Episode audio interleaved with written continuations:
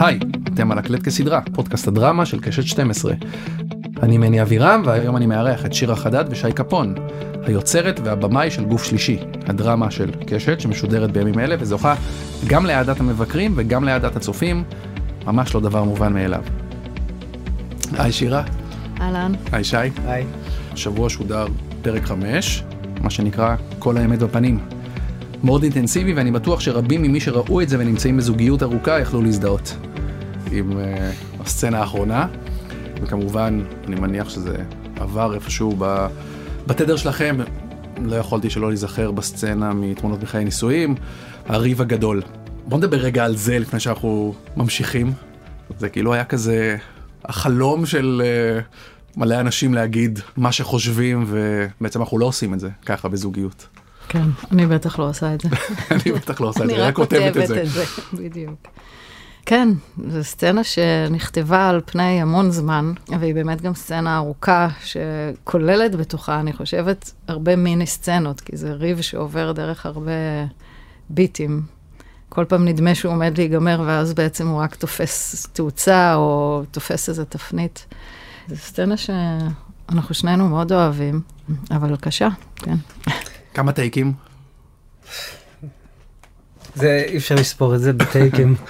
אתה יודע חלק מהמחשבה על מה הסדרה בעצם כאילו כל פעם הייתה מבחינתי תמה אחרת ואחת התמות שחשבתי שהסדרה מדברת זה על פוזיציות בחיי נישואים. או סטגנציות והיתקעויות שאתה נתקע בתפקידים ואני חושב שבזוגיות זה דבר מאוד מאוד חזק והדבר החזק בסצנה הזאת זה שיש פה אנשים שמערערים על המובן מאליו, זאת אומרת על התפקיד המסורתי שלהם בתוך מערכת יחסים והאומץ להגיד רגע, אני משנה פוזיציה. ומתחת להכל אני חושב שזה הדבר הכי מפחיד לעשות והכי חזק בסצנה הזאת והכי חזק במערכת יחסים באופן כללי. כן כן זה היה מאוד חזק זה כזה באמת כמו שאת אומרת זה הרגיש שזה נגמר שזה היה קשה גם ככה, ואז היה לו לדמות של יהודה לוי עוד משהו להגיד ועוד משהו, וזה הרגיש שרותם, שאלי חוטפת, וואו. איך ביימת את זה בעצם, היה איזה הוראות בימוי ספציפיות? מה אמרת לרותם וליהודה? קשה לי לחזור על מה, מה אבל זה, זה יותר... אה, אני קצת אה, אדם דברן מטבעי, אבל זה פשוט אה, לדבר ולעשות, אתה יודע, להיכנס לעומק המצב. פחות הסתכלות רחבה ויותר הסתכלות uh, ספציפית ונקודתית וחווייתית. אני חושב שברגעים כאלה הרבה מדובר על, uh, על פחד ועל אימה. ואם אתה שואל אותי הערות בימוי שאני יכול להגיד לך, אני לא זוכר בדיוק, אבל אני מניח שזה היה להביא אותם לאזורים של אימה. כי אין דבר יותר מפחיד מלהגיד את האמת שהסתרת שנים, או פתאום לגלות אותה בעצמך, שאתה אומר, אלוהים אדירים, זה מה שאני מרגיש, ועכשיו אני אומר את זה בקול רם. והאם השמיים נופלים לי על הראש או לא. זה מה שהוא מרגיש באמת? רובנו היו בפוזיציה כזאת שאתה מרגיש משהו אבל אתה נותן לזה דרמטיזציה. כן אתה, אתה באסקלציה כי אתה כבר בתוך הדבר הוא אומר לה באמת דברים מאוד מאוד מאוד קשים. אני זוכרת הוראת בימוי שנתת וזו הוראת בימוי ש... שלה לא, לא ללכת על הכעס על האוטומט של הכעס אלא כן. על העצב שלו ובאמת הוא אומר דברים איומים וכועסים נורא מבחינת התוכן שלהם, אבל ה... אני חושבת שזה מה שאחד הדברים שכל כך יפים שם, שזה מבוים בעצב ולא בזעם. כן. במונולוג האחרון רציתי שהוא יגיד אותו כמו שיר אהבה. נכון. אמרתי לו, תשאיר לשיר אהבה, כי הוא פתאום רואה אותה, והוא אומר את הדברים והלב שלו נשבר מזה שזה ככה. זה לא התחה, זה פתאום תובנה. שאתה רואה ואין לך מה לעשות מולה אלא להגיד אותה. יש מזה דרך חזרה? בחיים או בסדרה? זה שאלה באמת, כי לפעמים שנאמרים דברים כאלה, קשה לחזור, זה תוצע בעומקים שקשה להתגבר עליהם, גם אם מתגברים עליהם זה תמיד יהדהד ברקע. אני חושבת שאי אפשר לבטל את זה, אי אפשר למחוק את זה. במובן הזה אין דרך חזרה אף פעם למקום שהיינו בו והלכנו ממנו. למקום אחר. השאלה אם יש דרך למקום חדש, שיושב על זה שפתחנו דברים שהצטברו שם במשך השנים, שכמו ששי אומר, שינינו פוזיציות בתוך היחסים שלנו שהתאבנו. זאת השאלה. ובשביל זה תצטרכו לחכות לפרק הבא. בדיוק. אז אוקיי, בואו נתחיל קצת uh, בזה שתספרו על uh, מסלול הקריירה שלכם עד הסדרה הזאת בעצם. וואו, טוב. אני הגעתי לטלוויזיה דרך הספרות, אני עורכת ספרים במקצועי המקורי וגם הנוכחי. יש לי דוקטורט בספרות. במשך איזה שמונה שנים שימשתי עורכת ספרות המקור של הוצאת כתר, במקביל לדרור משעני. חלקנו את התפקיד הזה בעצם. שם הכרנו ושם uh, התחברנו, נהיינו חברים טובים. ותוך כדי זה גם הוא התחיל לכתוב ספרים, ואני הייתי העורכת שלו, עדיין.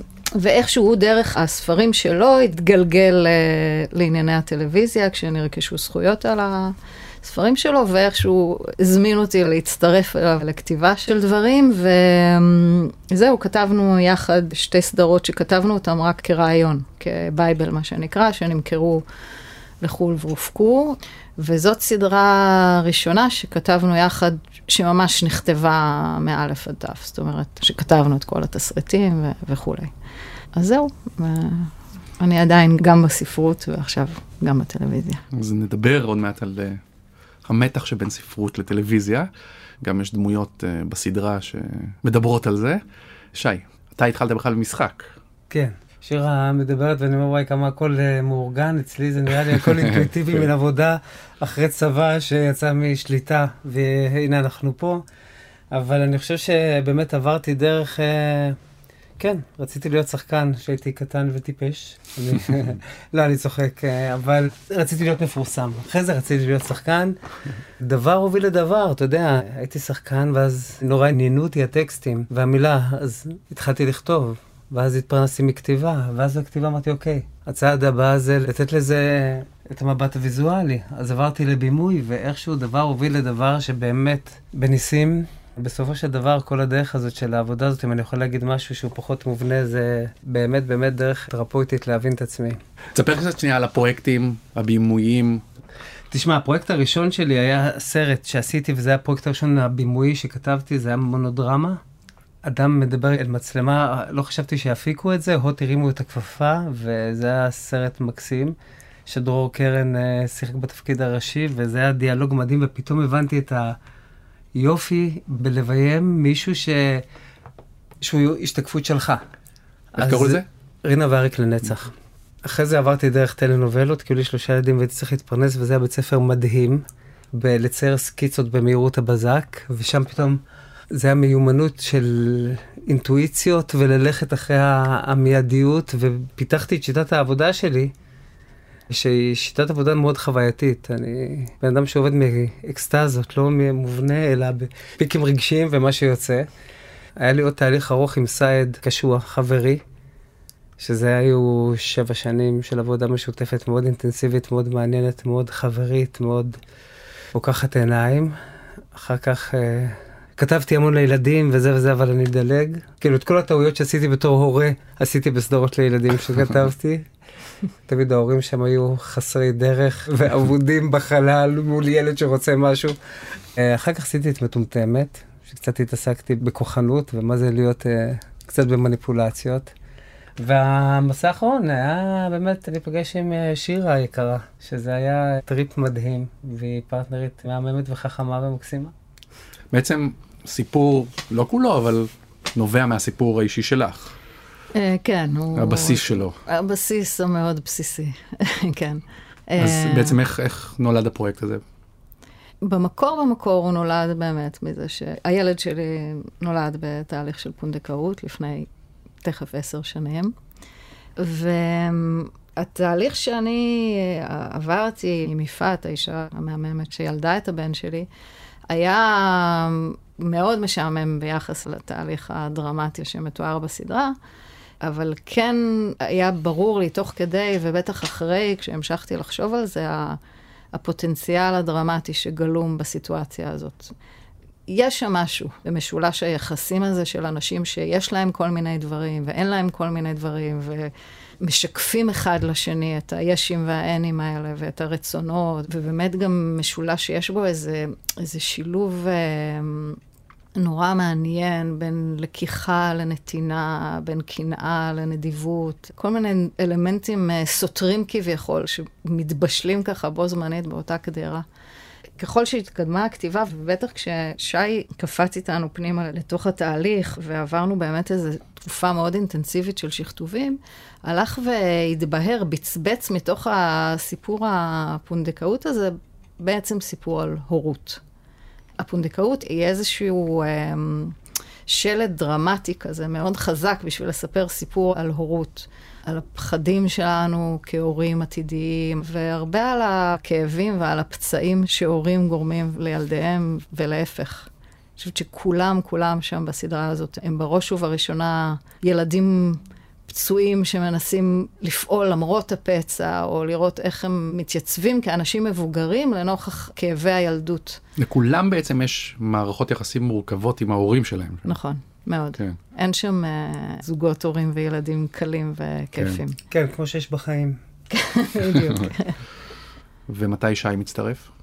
שי, אה, זה מוזר להגיד את זה, זה לפני שנה וחצי, וזה מרגיש כל כך יותר, כי זה היו שנה וחצי אינטנסיביות כל כך, נכון? זה מרגיש הרבה הרבה יותר. מרגיש שזה תמיד היה. זה תמיד תהליך של קסם. אני נכנסתי לפני שנה וחצי, שוב, טכנית ורגשית, כאילו זה חיכה. היו חמישה או שישה תסריטים כתובים, משהו כזה. נכון. וקיבלתי אותם מקשת. והיו שם המון המון דברים, המון המון המון דברים, הסדרה הייתה הרבה הרבה יותר, אה, כאילו, אני רוצה להגיד עשירה, אבל עמוסה ממה שהיום, אבל היה שם, אה, אני זוכר, וזה גם מה שאמרתי לקרני עוד לפני שהכרתי את שירה, אמרתי, יש שם לב פועם שהוא קרא לי לבוא. עכשיו, החוכמה שאתה בא חיצוני זה להיצמד לזה ולהגיד, אוקיי, רק זה קובע. כל השאר זה רעשים, תקשיב מה פעימת הלב הזאת אה, אומרת לך. ואז התחלנו פגישות יומיומיות, אה, שירה ואני, של אה, לדבר על עוד סצנה ועוד סצנה, ותוך כדי זה דברים התדייקו. ואני זוכר את הרגע שהבנתי, כי שוב, כל פעם עברתי פאזות במה הסדרה הזאת באה להגיד, מה התמה, איזה שאלה מתחבאה שם. בהתחלה חשבתי שמראים לי את האי צדק שבחיים, את האכזריות, ואז אמרתי, רגע, לא, זה אולי על, על פגמים, והיכולת שלנו לחיות עם פגמים. עד שקראתי את הסצנה שבה אלי מספרת על בית הילדים, שהיא הייתה תינוקת והיא בכתה וחיכתה שאימא תבוא והגיעה מה שנקרא אימא בשכר. ואמרתי וואלה, זה הורים וילדים, ואין בעולם הזה אלא הורים וילדים.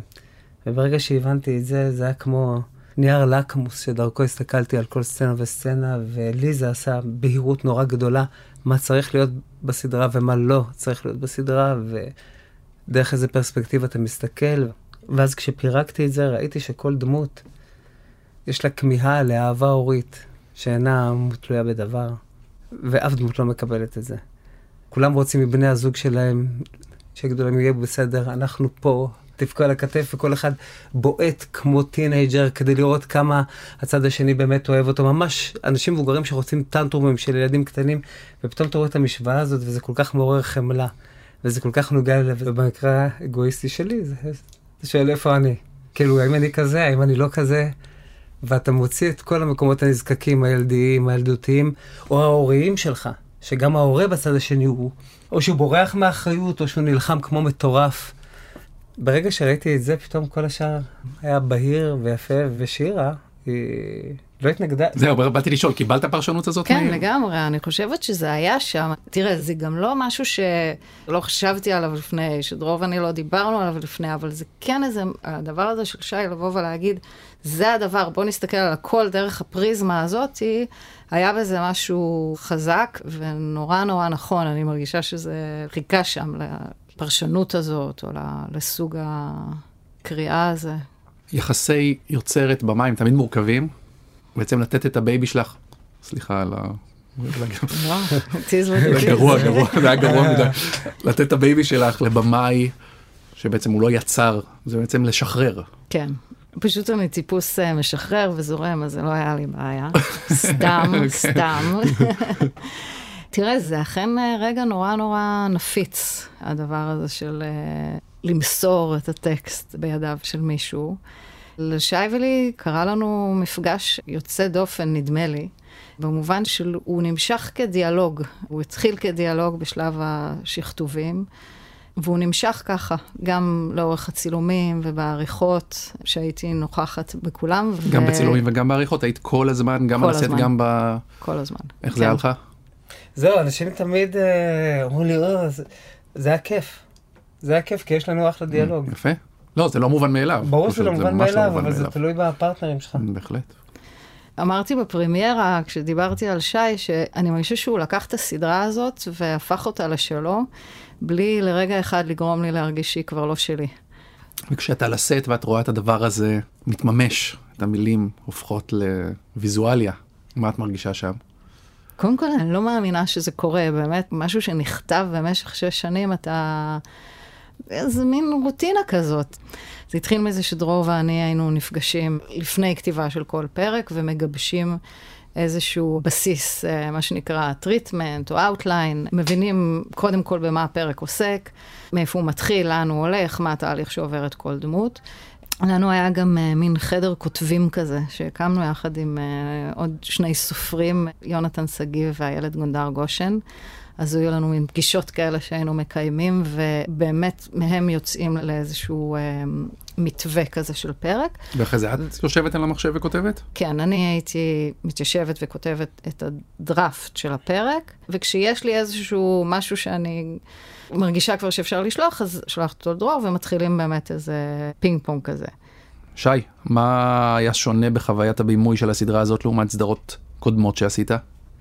קשה לי להתייחס לזה קטגורית, אתה יודע, אוקיי. אה, כי כל סדרה היא באמת עולם ומלואו, וכל סדרה יש נושא שאתה מתעסק בו, אבל אה, הדבר המיוחד פה שהגרף העלילתי הוא נורא נורא קטן ונורא נורא ניואנסי. אין לך מרדפי מכוניות, ואין לך שוד בנק, ואין לך חטיפות, ואין לך שוק אפור, ואין לך כל מיני דברים כאלה, וזה דורש אה, הקפדה לתפוס בן אדם בניואנס, כי השוד בנק שלנו זה מבט לא נכון, או חץ שמישהו מקבל בלב על ידי מילה שמישהו אחר אמר. זה הגרף הדרמטי וזה הציר הדרמטי, ופספסת אותו, פספסת את הסצנה. הכיף שיש בסדרה הזאת זה באמת לעבוד בצורה מאוד מאוד עדינה, על ניואנסים מאוד מאוד דקים, ולהגיד, זה המאורע המחולל שלי.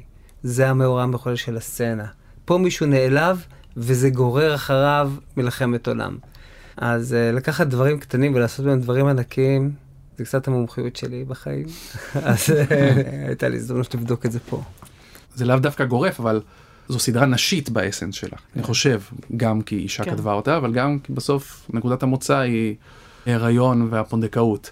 הצלחת להתחבר לנושא הזה בתור גבר? Uh, כן, אבל אני חושב שאם אתה נכנס צעד אחד פנימה מעבר לפונדקאות ונשיות, אתה כן מבין שיש פה אנשים שרוצים להיות כמו כולם, ופה המגדר לא משחק. חוץ מזה שיש לי גם נקודת מבט מאוד מאוד נשית בתור גבר, שזה מאוד מאוד עזר לי. ו... מחזקת את הדברים? כן, במובן הטוב שלה. במובן הטוב שלו. כן. אמ, עד כמה באמת הסדרה משקפת יחסים בין זוג לפונדקאית שלו? תראה, בסוף דיברנו על זה שיש המון זוגות של הורים וילדים בסדרה הזאת, ואז יש רק שלישייה אחת, שמספרת סיפור מאוד מאוד ספציפי, סיפור שיכול להתרחש, בטח שלי הוא לא קרה, וגם אני לא חושבת שהוא קורה הרבה. במובן הזה זאת הקצנה דרמטית, כמו שעושים בטלוויזיה, של איזשהו פוטנציאל סיפורי, רגשי. האם יש הרבה סיפורים כאלה? אני לא חושבת. אני חושבת שאתה מוכרח לקחת את ה... איזושהי פעימה נורא ראשונית, אפילו אם, אם לא התממשה בחיים של כאב, של קונפליקט, של פערים בין אנשים, ולהקצין אותם. ככה כותבים דרמות. אמרנו שבאמת הסוגיה הזאת של פונדקאות נהייתה סוערת כמו כל דבר פה. מה בעצם נקודת המבט שלך על זה? הדיבורים, אני חושבת, על פונדקאות הרבה פעמים הולכים לאחד משני קצוות, או כתבים של לדבר על זה או כמעשה של ניצול, או כמעשה של נתינה אלטרואיסטית של אה, אישה אחת אה, למען רעותה. אני חושבת שככותבת, אני לא יכולה להיות בקצוות. הקצוות הם לא מעניינים. מה שמעניין זה כל הטווח הזה שביניהם. ובמובן הזה, הבחירה כן לכתוב על זוג שהוא נמצא בפער כלכלי-חברתי משמעותי מהפונדקאית שלו, היא בחירה מודעת, שדרור ואני התלבטנו על זה המון, ודיברנו על זה המון המון בתחילת הדרך. כמה רחוק אנחנו ממקמים אותם. אפשר היה, יש המון פונדקאיות, בטח היום, בטח בשנים האחרונות, שבעצם יושבות במעמד סוציו-אקונומי דומה מאוד לזה של ההורים שהם אה, יולדות בשבילם את הילד או הילדה. ושוב, הבחירה שלנו היא להקצין, כל הזמן להקצין קונפליקטים, להקצין פערים. שם מסתתרים הסיפורים הטובים, אני חושבת. הייתה לך איזה נקודת מבט לגבי הנושא כשנכנסת ל... לפרויקט? כן. לא. הסדרה הזאת מבחינתי לא הייתה אה, ברושור לפונדקאות או נקידת עמדה בעד או נגד או מה אתה חושב על זה. אני חושב שזה פלטפורמה לספר סיפור, אה, שוב, עמוק יותר, רגשי יותר, שה... כן, הביטוי החיצוני שלו זה פונדקאות, ובמובן ה... יש פה שאלות מדליקות שמסתתרות שוב, המקומות שאני לקחתי. מה זה להיות הורה בשכר? מה זה לאהוב מישהו במסגרת התפקיד שמוגדר עליך ואתה מקבל עליו תמורה, אם זה עושה את אותו פונקשן? זה עניין אותי. בסדרה רואים את אלי, העורכת חמושה בעת אדום ומשפריצה הערות על כל מה שהסופר תומר כותב. איך את עורכת את עצמך כשאת התסריטאית?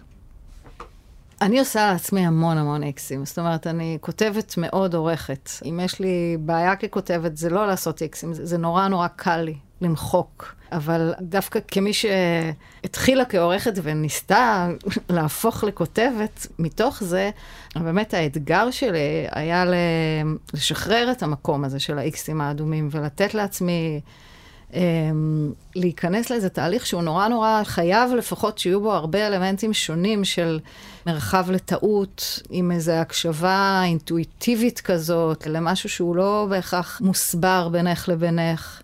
איזה מאבק ממש יומיומי שלי, אני רוצה להגיד. כשקמתי בבוקר והתיישבתי מול המחשב, לא ישר לערוך. את חייבת שיהיה לך משהו לערוך אותו. אחר כך לבוא ולמחוק, אני גם נורא אוהבת. ובנוסף, עבדתי מול דרור, ואחר כך גם מול שי, שהם גם עורכים, זאת אומרת, הם גם כותבים, אבל הם גם עורכים. ובמובן הזה היינו ככה הרבה מאוד עורכים uh, שותפים לתהליך הזה. זאת לא הייתה הבעיה. אני רוצה לצטט את אלי, שאלוהים יעזור לי, למה כולם חייבים לכתוב ספרים? באמת, מה רע בקולנוע, בטלוויזיה? נמקי, תסבירי. קודם כל זה משפט שמצחיק אותי. משפט מעולה. באמת, אמ, כולם כותבים ספרים היום אגב. כמו אה, שלכולם יש נכון. פודקאסטים, אני לא מזלזל באף אחד. אני חושבת שבכל מקצוע יצירתי שאתה נמצא בו, מיד נדמה לך שכולם עוסקים בו. כעורכת ספרים שעבדה בתוך בית הוצאה במשך אה, הרבה שנים, ושאחד מהתפקידים, או אחד מהעבודות שצריך לעשות, זה בעצם להחליט איזה ספרים יצאו לאור ואיזה לא. זאת לפעמים התחושה, כי זאת העמדה הזאת של מי שיושבת בפתח החוק ותקבע מי ייכנס ומי לא, היא עמדה נורא נורא קשה.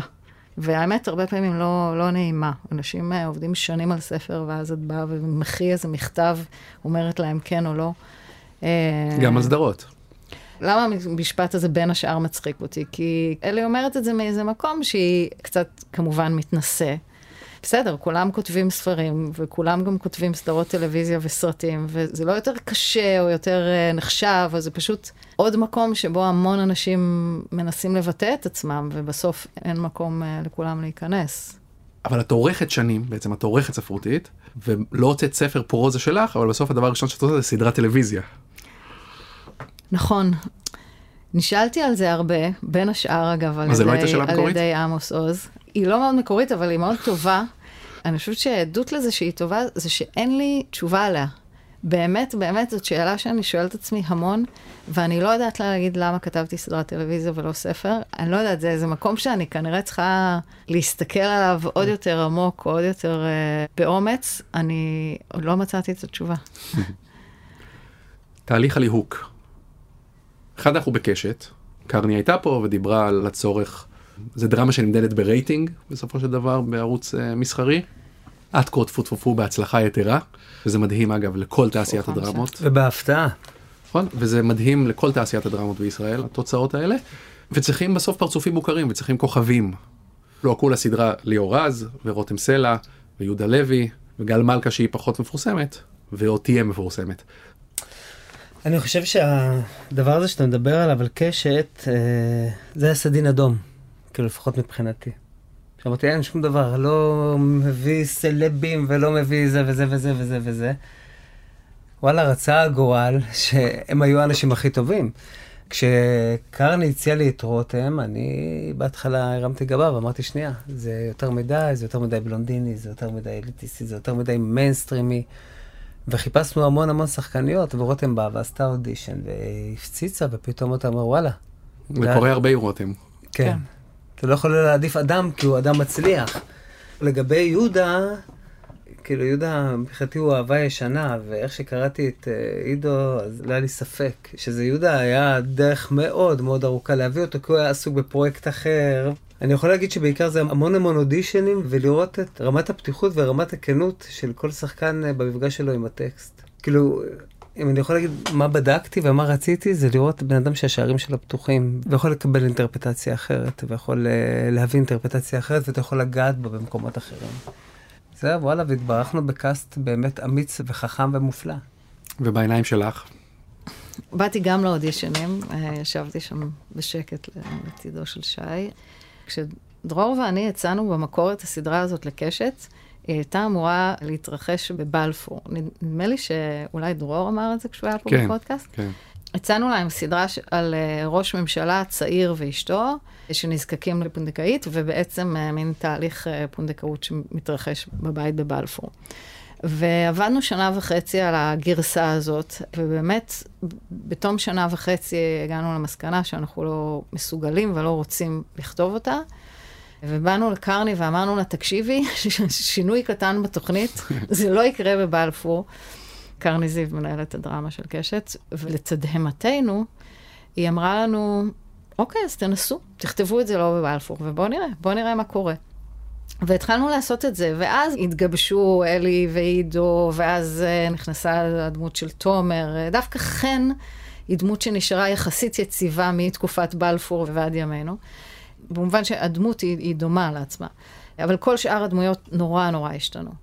אבל מרגע שהסדרה יצאה מבלפור, שאז נגיד יכולתי לדמיין את רותם ואת יהודה, ואני הנחתי שמדובר במין אה, דרמה קטנה כזאת, לא מיינסטרימית בכלל, ש...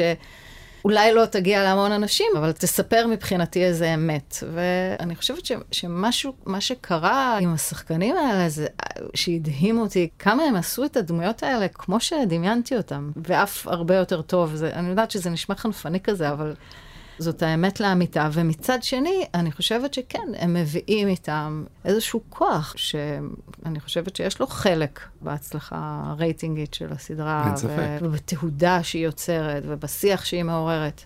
אז במובן הזה, השילוב הזה בין שחקנים כל כך כל כך טובים ועמוקים ופתוחים כמו ששי אומר, לבין אנשים שמביאים איתם גם איזה, אתה יודע, את אבק הכוכבים המשוגע הזה שככה מפוזר לכל אשר ילכו, הוא אחלה שילוב.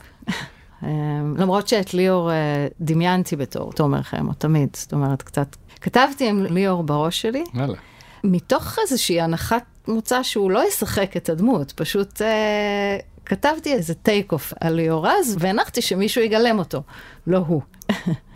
אז זה בכלל, גם היה כזה טריפ מטורף. והליהוק של גל? הליהוק של גל היה magic. אתה יודע, היו לו המון שחקניות נהדרות ונפלאות, ופתאום הגיע גל, ו... ווואלה זה קרה. כאילו, הייתה שם איזה אש אותנטית שהיא באה והיא פשוט התפוצצה. ואני עושה אודישנים נורא נורא נורא ארוכים. השחקנים באים לשעה, שעה וחצי הרבה פעמים, ואתה רואה את הטווחים שלהם ואת הגמישות שלהם. כשאתה עורך את הסדרה, אתה, אתה, אני רואה את כל הקטנות והריאקשנים והתתי ניואנסים שהיא יכולה להביא, ואני אומר, וואלה, שיחקנו אותה עם הליהוק הזה. מה הפונדקאית שלך חושבת על הסדרה? אני חושבת שהיא אוהבת את הסדרה, אני חושבת שהיא מתרגשת בהצלחה שלה. חששתי מהתגובה שלה, כי באמת, כאמור, לא כתבתי את הסיפור שלנו. זה סיפור uh, הרבה הרבה יותר קשה, בטח ובטח שבאספקט של היחסים בין אלי לחן. יש שם דברים שמבוססים טיפה על החיים שלי, ומוקצנים נורא נורא. הדבר הזה לא מבוסס בתהליך שלנו, הקשר החזק היה שלי ושלה במהלך ההיריון. אז חששתי ממה, ממה היא תחשוב, חששתי שהיא תיפגע, אבל אני חושבת שהיא אוהבת את הסדרה. ו... אתם מופתעים מההצלחה? אני קצת. כן. אני חושב שאני מופתע מהרייטינג. זה שזאת אחלה סדרה, ידעתי. ידעתי. אבל זה שבפריים טיים קשת, פתאום יש מקום לסצנות ארוכות ורגישות ועדינות, ואנשים. נשארים, אתה אומר, וואו, איזה כיף. לפעמים האמת מנצחת, והעדינות מנצחת. זה ממש משמח, זה גם כשאני ביושבי בחברת ההפקה ואנחנו מדברים על דברים ומקבלים הצעות, יש עכשיו, אני מרגיש אה, אפקט גוף שלישי. כן. באמת? כן, בדיבור שנייה שאפשר, כן. שמותר שנייה, שלא חייבים לרוץ ושאפשר שנייה לתת סצנות ארוכות, זה דבר טוב, זה דבר טוב שקורה. אני חושב שזה, שזה השפעה מאוד. מבורכת. אבל צריך באמת להגיד כל הכבוד לקשת, על זה שהיה להם את האומץ ללכת על זה, למרות שאנחנו מאוד אתגרנו את המקום הזה. למרות החשש המובהק והמוצדק שהיה להם, היה פה משהו שאומר, רגע, רגע, בוא, בוא, בוא ננסה לקחת את זה עד הקצה. בואו לא נוותר, בואו לא נעשה עכשיו איזה שמח כן. כדי שהקהל לא ילך. ובעדינות אפשר להגיד שהניסוי מסתמן כמצליח. כן, חם. ושמח אתם. לא עושים, בהחלט, זה לא... שמח זה לא למרות. שכשאני מסתכל על הסדרה היא נראית לי מאוד מאוד מצחיקה, אבל אולי בגלל שאני מסתכל במבט מאוד כן. מאוד רחב. איזה תגובות את מקבלת בעצם מהאנשים, נשים, על הסדרה? אמ, אני אסתכל, שוב, אני גבר, יש שיאמרו, ואני, יש לי איזה מבט אחר, אני חושב שיש מבט אחר לצופים ולצופות על הסדרה הזאת. ניסיתי לחשוב שהיא גם יכולה להיות טריגרית לכל מיני אנשים, נשים, איזה, איזה תגובות את מקבלת? אמ, אני קודם כל מקבלת המון תגובות ונורא נורא חזקות. הרבה אנשים סביב העניין הזה של הקושי להרות וללדת, קודם כל דיברו איתי המון, אמרו לי שהם הם בעצם, זה סבל, כאב שמשותף לכל כך, כל כך הרבה אנשים, ושהרגישו שלא לא דובר מספיק, לא דובר ככה. אגב, יש גברים שכתבו לי, אמ, שהם מרגישים שיש להם איזה מבט לתוך פרספקטיבה נשית שנורא מעניין אותם. עכשיו, כמובן שיש שם גם פרספקטיבה גברית, אני חושבת שבפרק חמש, בסצנת הריב הזאת שדיברנו עליה, זו פרספקטיבה גברית שפתאום קמה ואומרת, הנה, גם אני פה, וגם אני כואב, ואת הכאב שלי לא רואים, וזה גם משהו שלוקח לדמות ולסדרה זמן לבטא אותו, אז גם זה קיים שם. אני באמת הסתכלתי בקטע של הריב, וגם דיברתי עם אשתי הרבה על הסצנה הזאת, שבעצם אני יכול נורא להבין אותו, את יהודה. אבל בסופו של דבר, הנשים, אתן הן אלה שנושאות, בדבר הזה נושאות ההיריון, וגם את הטרפת הזאת להיכנס להיריון, והגוף שלה, של אלי, עבר את כל הדברים האלה עד שבסוף היא אמרה, אוקיי, פונדקאות, אבל כל הטיפולים, כל הדבר הזה, זה, זה דבר מאוד מאוד קשה לשאת על הכתפיים ועל הגוף. נכון, נכון. זה דבר מאוד קשה, וזה דבר שבאמת מעמיק איזו סיטואציה של אי שוויון. עכשיו, הסיטואציה קיימת שם בביולוגיה הבסיסית של מי נושאת הריון, של מי יולדת, אבל כשמוסיפים לזה איזה תהליך של קושי להרות, אז המצב הלא שוויוני ממילא הזה נורא נורא מוקצן. ומה שקורה בתהליך הזה של ההקצנה, שיש צד שהוא סובל, שהוא נושא בנטל, וצד שתפקידו להכיל ולשאת ולתמוך. וזה אגב אה, שיקוף של יחסי הורים-ילדים, שגם זה אולי היחסים הלא שוויוניים בהגדרה. ואם אני חושבת שאנחנו, אתה יודע, אני לפחות, והרבה אנשים שאני מכירה ביחסים הזוגיים שלהם, כן, שואפים לקיים איזה איזון, אז שאלה מה, מה קורה במצבי קיצון כשהאיזון הזה יוצא מכלל שליטה. זהו, ואז באמת, אני חושבת, נכנסות שם כל מיני, או מודגשות כל מיני פוזיציות של אני עכשיו אהיה ההורה שלך, ואשא אותך ואת הכאבים שלך. עד לאיזה רגע שבסצנה הזאת הוא אומר, אני לא מוכן להיות אבא שלך, אני לא מוכן להיות בפוזיציה הזאת יותר. אבל קודמת לזה הפוזיציה שלה, סליחה על החוסר פוליטיקלי קורקטיות, של אה, להגיד, אני מתהדרת בסבל, אני אדם סובל, אני אדם שקשה לו. עכשיו, סבבה, זה אדם שקשה לו, אבל מדי פעם הקושי יכול להיות דגל, ויכול להיות איזה כעס שדרכו אתה מתריס נגד העולם. אני אדם שקשה לו, ולכן מותר לי לעשות את זה, ולעשות את זה, ולעשות את זה, ולעשות את זה. וזה אפרופו גם, שוב, התנהגות ילדית. להוציא כעסים דרך הפוזיציה שאתה נמצא בהם. התקבלתם לסיריס מניה, פסטיבל כיפי בצרפת. ממש עכשיו אתם נוסעים, נכון? כן, שבוע כן, הבא. בשבוע הבא. שבוע הבא. איזה כיף. נראה. לא, בתור מי שהיה שם אני אומר לכם שזה כיף, אבל כן, זה, כן. זה, כיף להיות חלק מהדבר הזה. קודם כל כיף להתקבל כמובן מאוד. לדברים האלה. לפסטיבלים האלה. כן, כיף. זה פסטיבל כזה כן, כן. חשוב ונחשב, וזה נורא מחמיא. האמת היא, אנחנו גם עדיין בתוך העבודה, ופתאום המעבר הזה לקוקטיילים מהחדרי העריכה ומהסטים. אתם עוד אורחים? אתם עוד אורחים? אנחנו עכשיו בכל מיני פינישים של מוזיקות, של גרפיקות, של כל מיני כאלה פינישים אחרונים, ופתאום יש את הסוויץ' הזה ל... אה, יחסי ציבור, ופתאום הם מוזגים לך יין, ופתאום העניינים. אז זה, זה עולם חדש, שצריך לא להתרגל מזגו לי יין. אגב, לא לא- לא מזגו לי יין. ת- ת- תלבשו חם, כן. קפוא. דברים שאתם אה, אוהבים ורואים בטלוויזיה. אז זה וואי. הסודות של מר, מר אוף איסטאון, שלכאורה סיפור בלשי, אבל בסופו של דבר זה, שוב, הורים וילדים, ואתה צולל פנימה, וברגישות אין קץ, הם מראים לך את ה... או מגדילים את הכאב הזה של אה, מה זה להיות הורה. שם דרך האחריות והתפקיד הבלתי אפשרי והפספוס האינטרנטי שיש בתוך התפקיד הזה של הורות, ובמעטה של סדרת מתח. כן. זה קסם בעיניי. נורא נורא יפה, סדרה שנורא נהניתי ממנה. אני ממש לאחרונה אהבתי את Slow Horses, סדרה של אפל. שגם דרור דיבר עליה, אני חושבת. כן. זו סדרת ז'אנר נפלאה, ממש מופת לאיך אפשר לקחת ז'אנר ולכתוב אותו מצוין, ולביים אותו מצוין, ולשחק אותו פנומנלי. אז זה נורא כיף לראות דברים כאלה. אמ, אהבתי את uh, Bad Sisters, סדרה ככה עם קטע, uh, גם משוחקת נהדר, וגם מין קאסט נשי כזה חזק. אהבתי תמונות מחיי נישואים, מאוד. כמובן. גם את המקור של ברגמן, שזו סדרה שאני מאוד מאוד אוהבת, וגם את הפרשנות של חגי לוי עליה. אה, אהבתי מאוד את חזרות, המפקדת. הכל דבש בזמנו, זו סדרה שנורא נורא השפיעה עליי. אהבתי את בלאדי מורי שלכם, אני חושבת שהדבר הזה של לעשות... אה, בספרות זה צ'יקלית, איך, איך קוראים לזה? כן, אה, גם- גם אה. קומדיה רומנטית כן. כזאת, גם עם הפרשנות המפורשת על קומדיות כן. רומנטיות, זה, זה סדרה שהיה לי נורא נורא כיף לצפות בה, ואני חושבת שכיף זה אלמנט חשוב בחיים.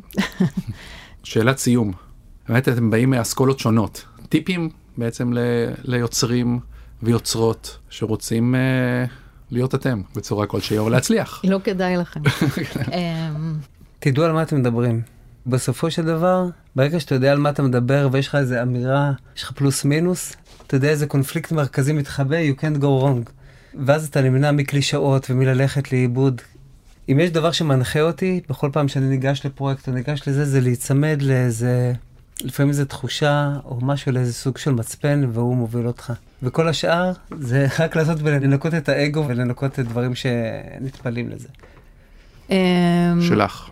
אני, אני חושבת שזה עולם של הטוב ולרע, יש בו המון חוץ. למה אני מתכוונת? בניגוד לספרות, שזה בן אדם יושב בחדר וכותב, ואחר כך מקיים קשר עם עורך או עורכת אחת, זה עולם מאוד uh, פרטי, וזה גם עולם מאוד אוטונומי.